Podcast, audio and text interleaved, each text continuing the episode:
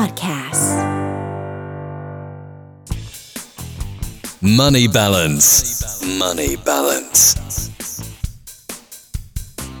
Money balance ครับ คุณผู้ฟังครับผมต้อนรับเข้าสู่เรื่องของการเงินของเราในวันนี้นะครับ ทักทายคุณผู้ฟังผ่านทาง Facebook Live ของเราด้วยนะครับ ที่ Melo 975 นะครับ เอาล่ะ ตอนนี้มาพร้อมกับเรื่องการเงินน่ารู้อีกแล้วนะครับ ทุกวันพฤหัสบดีแบบนี้เราก็จะมีนัก วางแผนการเงิน CFP นะครับมาให้ความรู้นะฮะดีๆ เกี่ยวกับเรื่องการวางแผนการเงินนี่แหละนะครับ ตอนนี้ต้องขอต้อนรับนะครับ คุณราชันตันติจินดานะครับ ผมสวัสดีครับ สวัสดีครับ สวัสดีครับผมอ้าววันนี้ยังเชื่อมโยงเกี่ยวกับเรื่องของการเงินแล้วก็ยังเกี่ยวเนื่องกับเดือนแห่งความรักใช่ไหมครับ คุณราชันครับ ใช่แล้วอยู่ในกลุ่มพายังไง ก็ยังมีกลิ่นอายความรักอยู่นะครับ ผมว่าอย่างนั้นใช่นะฮะก็ก็ถือว่าเป็นเป็นเรื่องราวที่ยังแบบว่าผมว่าทุกเดือนคนเราก็รักกันได้ตลอดใช่ไหมฮะ ใช่แล้วอยู่ที่อยู่ที่รักแบบไหนรักแบบคู่รักหรือรักแบบ ครอบครัวเราก็รักได้หลากหลายอยู่แล้วครับผมครับผมนะครับอ้าววันนี้แน่นอนเรื่องของการเงินนะครับสำหรับคู่รักแต่ละระดับนั่นเองนะครับ ก็เพิ่งผ่านวันวาเลนไทน์มา แต่ว่าอย่างที่คุณราชันบอกก็คือยังแบบว่าเอ่อยังเป็นเดือนของความรักอยู่อะนะครับเอ่อบางคู่เนี่ยดื่มด่ำอยู่กับความรัก บางคู่อาจจะเพิ่งไปจดทะเบียนสมรสกันมา แน่นอนว่าครับส่วนผสมหนึ่งที่ทำให้ความรักนั้นเนี่ยหอมหวานมากยิ่งขึ้นนะครับ นั่นก็คือเรื่องของการเงินนั่นเอง ส่วนเรื่องเงิน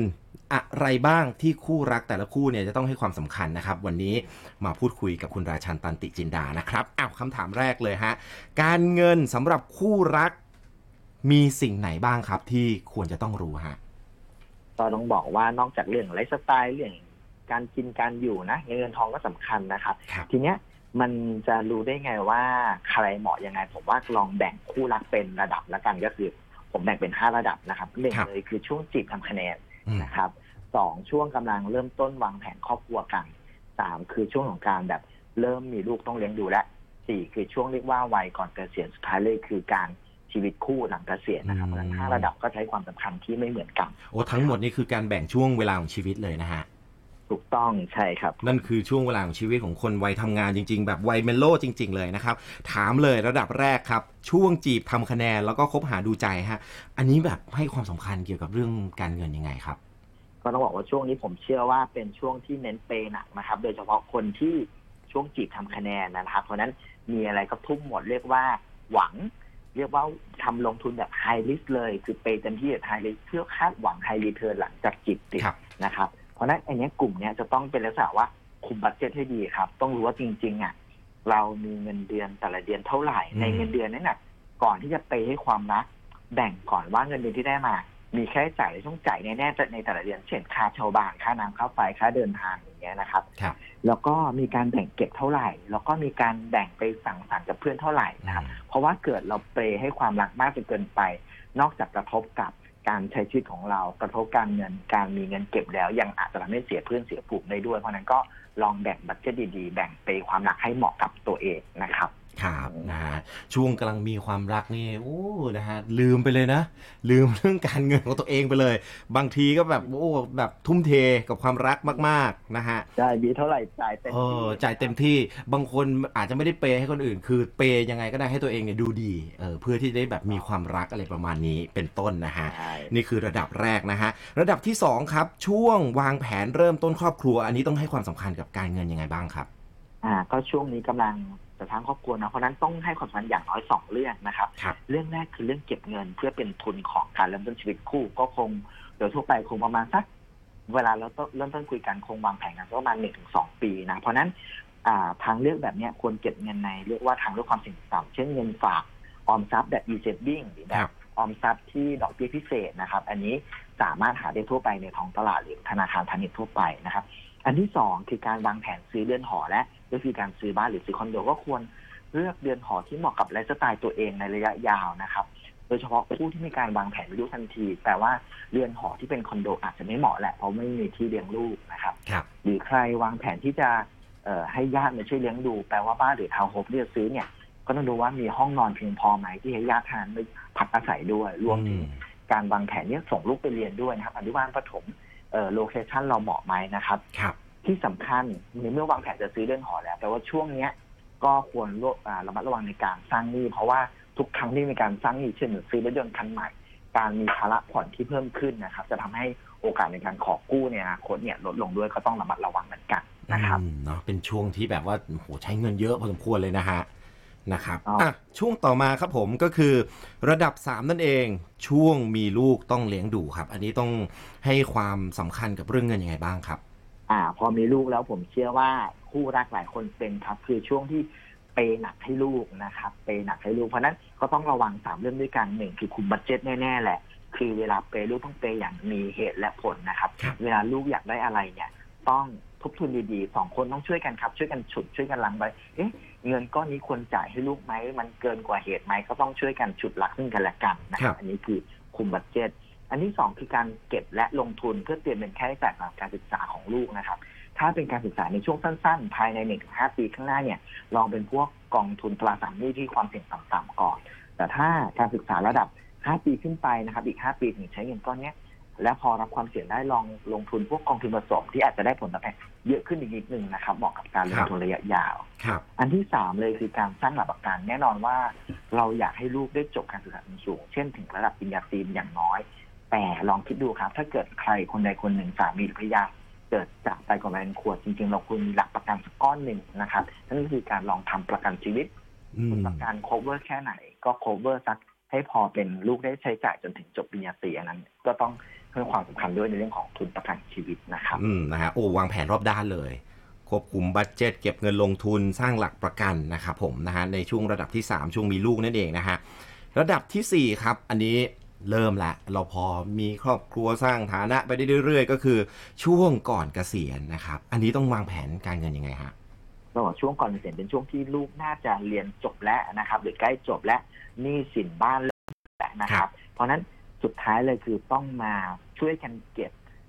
เก็บเงินเพื่อสร้างความมั่นคงให้ชีวิตหลังเกษียณนะครับแปลว่าคู่สามีภรรยาต้องหมั่นเก็บเงินไม่งั้นเดี๋ยวหลัง60ไปแล้วหรือเกษียณแล้วอาจจะมีปัญหาด้านการเงินได้นะครับ ก็ถามว่าเก็บในไหน ถ้าสำหรับใครที่มีรายได้เสียภาษีผมแนะนำลองดูพวกกองทุน RF นะครับ เพราะนอกจากเป็นการลงทุนต่อยอดแล้ว ยังเป็นการลดหย่อนภาษีได้ด้วยนะครับครับคำถามคืออะเนี่ยลงแบบไหนล่ะมันหลากหลายเนาะก็ง่าย ๆ ครับ ถ้าคู่ไหนมีเวลาเกษียณไม่ถึง 5 ปีแนะนำ RF ที่เป็นตราสารหนี้ครับแต่ถ้าใครมีเวลาหลังเกษียณเกิน 5 ปีไปแล้วนะครับ ก่อนเกษียณเกิน5ปีแล้วลองดู RF ที่เป็น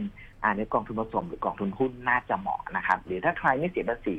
ลองดูกองทุนรวมทั่วไปก็ได้ อันนี้ก็จะสามารถต่อยอดการลงทุนและมีเงินเก็บหลังเกษียณที่เพียงพอได้นะครับ อืมครับนะฮะอันนี้ผ่านไปอันนี้ช่วงก่อนเกษียณนะครับ วางแผนไปแล้ว ช่วงระดับที่ 5 ก็คือช่วงหลังเกษียณครับ อันนี้วางแผนยังไงดีฮะ ก็เป็นช่วงที่เป็นคู่รักที่จะได้อยู่ร่วมกัน7วัน24ชั่วโมงนะครับ มีเวลาเยอะเลย ถูกต้องครับก็ใช้เวลาได้เต็มที่ทีเนี้ยครับจะต้องต้องให้ความสำคัญบ้างหนึ่งเลยคือมีสองเรื่องนะหนึ่งคือบริหารเงินก้อนสุดท้ายที่เพิ่งได้มาตอนเกษียณนะครับ อันเนี้ยควรแบ่งเงินเป็นสามส่วน ส่วนแรกเลยคือการสำรองเผื่อฉุกเฉินก่อนประมาณหกเท่าของค่าใช้จ่ายที่ว่าจะใช้ต่อเดือนนะคครัรับบส่วนที่สองคือการสำรองไว้ประมาณค่าใช้จ่ายที่ น่าจะใช้จ่ายในช่วงหนึ่งปีข้างหน้านะครับสองส่วนแรกเนี้ยควรเก็บไว้ในทางเลือกความเสี่ยงต่ำๆเช่นเงินฝากอีเซฟวิ่งดอกเบี้ยพิเศษนะครับหรืออืมตราสารหนี้ระยะสั้นก็ได้ครับซึ่งถ้าเราเก็บเงินสองส่วนนี้ไว้แล้ว แปลว่าเงินส่วนที่เหลือ เราสามารถลงทุนได้เต็มที่ตามระดับความเสี่ยงตัวเองรับได้ เพราะมั่นใจแน่ๆแล้วว่าไอ้เงินส่วนที่สามเนี่ยจะไม่มีการดึงไปใช้ในช่วงหนึ่งปีที่จะถึงอืมนะครับ อันนี้ฮะคือเรื่องแรกนะฮะครับทีนี้เรื่องที่สองเป็นเรื่องของการ มอบอำนาจหรือการเตรียมส่งต่อนะครับ ต้องบอกว่าช่วงหลังเกษียณก็คืออายุเยอะนะครับ เพราะฉะนั้นเป็นช่วงของการมีความเสี่ยงที่บางครั้งบางคราวบางท่านอืมอาจจะเกิดความเสี่ยงที่เอ่อเรียกเสียว่าชีวิตอ่าเสียชีวิตฮะหรือเกิดเหตุทำให้ทำธุรกรรมทางการเงินไม่ได้นะคครัรับบอันนี้เป็นสิ่งที่หลาย ๆ คนมองข้าม เพราะฉะนั้น แล้วมันจะเกิดประเด็นเลยว่า ถ้าใครคนใดคนหนึ่ง เช่นฝ่ายหญิง เป็นคนเก็บเงินหลักของครอบครัว นั่นแปลว่าเกิดฝ่ายหญิงเอ่อทำธุรกรรมทางการเงินไม่ได้แน่นอนคกรับระทบการเงินในครอบครัวแน่นอนเพราะฉะนั้นลองแบ่งจัดสรรครับแบ่งครึ่งครึ่งๆหรือแบ่ง 40 60 ดูทั้งชายและหญิง เพื่อได้ว่าเกิดเหตุการณ์ขึ้นมาจะได้ไม่กระทบกับเงินอืมเอ่อของครอบครัวมากนักและจริง ๆ ถ้าเกิดเหตุเสียชีวิตนะครับ อันนี้บอกไว้เลยโปรเซสของมรดกโดยปกติโดยทั่วไปนะกรณีนี้มีการทะเลาะกันประมาณสามเดือนนั่นแปลว่า อาจจะลองทำประกันชีวิตครับเพื่อมีทุนประกันครบว่าค่าใช้จ่ายในช่วงสามเดือนเพื่อได้คู่ของเราหรือลูกของเรามีเงินใช้จ่ายในช่วงสามเดือนกว่าที่จะมีการส่งต่อมรดกเรียบร้อยได้ นี่คือสรุปรวมทั้งหมดเลยนะครับเป็นการเงินในช่วงโอ้โหช่วงชีวิตหนึ่งเลย จริง ๆ ฟังดูเหมือนสั้นนะแต่ว่าระยะทางจริงๆมันค่อนข้างไกล ในแต่ละช่วงของชีวิตคุณก็อย่าลืม วางแผนการเงินจัดระเบียบให้เหมาะสมกับแต่ละช่วงด้วยนะฮะตั้งแต่ช่วงของการเริ่มต้นมีความรักโอ้โหตั้งแต่เริ่มจีบเลยนะฮะ อันนี้ไปจนถึงขั้นขั้นตอนสุดท้ายของชีวิตก็คือชีวิตหลังเกษียณเลยนะครับต้องโอ้โหนะฮะก็ได้ข้อมูลดีๆเอ่อคุณราชันมีอะไรอยากจะสรุปฝากถึงชาเมโลไหมครับนะฮะตอนนี้เลย เกี่ยวกับเรื่องของคู่รักและการเงินถูกอ่าเรื่องความรักกับเงินผมว่าเงินไม่ใช่คำตอบของทุกสิ่งจริงๆแต่ว่าครับเงินมันอาจจะเป็นปัจจัยที่มีผลกับชีวิตเราหลาย ๆ ด้านนะครับ เพราะฉะนั้นคู่รักในเมื่อตกลงปรงใจว่าจะรักกันแล้วไม่ว่าจะสเตจไหนก็ตามครับเอ่อ การเงินก็ลองเปิดเผยตามให้เหมาะสมกับระดับของตัวเอง เช่น ช่วงจีบอยู่อาจจะเปิดเผยไม่เยอะ แต่ถ้าวางแผนครอบครัวแต่งงานกันแล้วบางทีการเงินต้องเปิดเผยหน่อย เพราะว่าอีกฝ่ายจะได้รู้ข้อจำกัดของอีกฝ่ายจะได้มีการเรียกว่าร่วมด้วยช่วยกันที่จะทำให้ชีวิตการของความรักมั่นคงยิ่งขึ้นนะครับผมครับโอ้ดีมากๆครับ คุณราชันบอกว่า เรื่องของเงินเนี่ยอาจจะไม่ได้สำคัญสำหรับชีวิตรัก แต่ว่าสิ่งที่สำคัญที่สุดคือคุณจะต้อง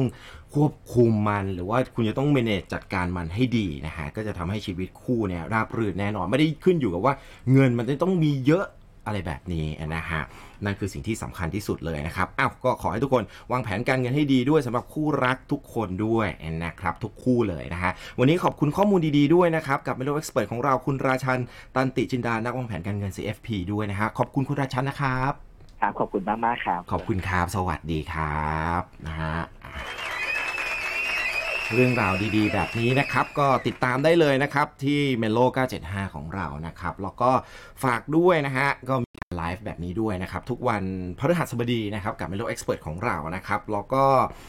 ติดตามได้เลยพอดแคสต์ของเรานะครับ ผ่านทาง Castbox แล้วก็ Spotify ด้วยรวมไปถึง YouTube ด้วยนะฮะ ก็ติดตามย้อนหลังได้เลยนะครับ เอาละวันนี้ต้องขอบคุณด้วยนะฮะ Melo Expert ของเรานะครับแล้วก็ฝากติดตามด้วยกับ Money Balance ครับ Money balance. Money balance.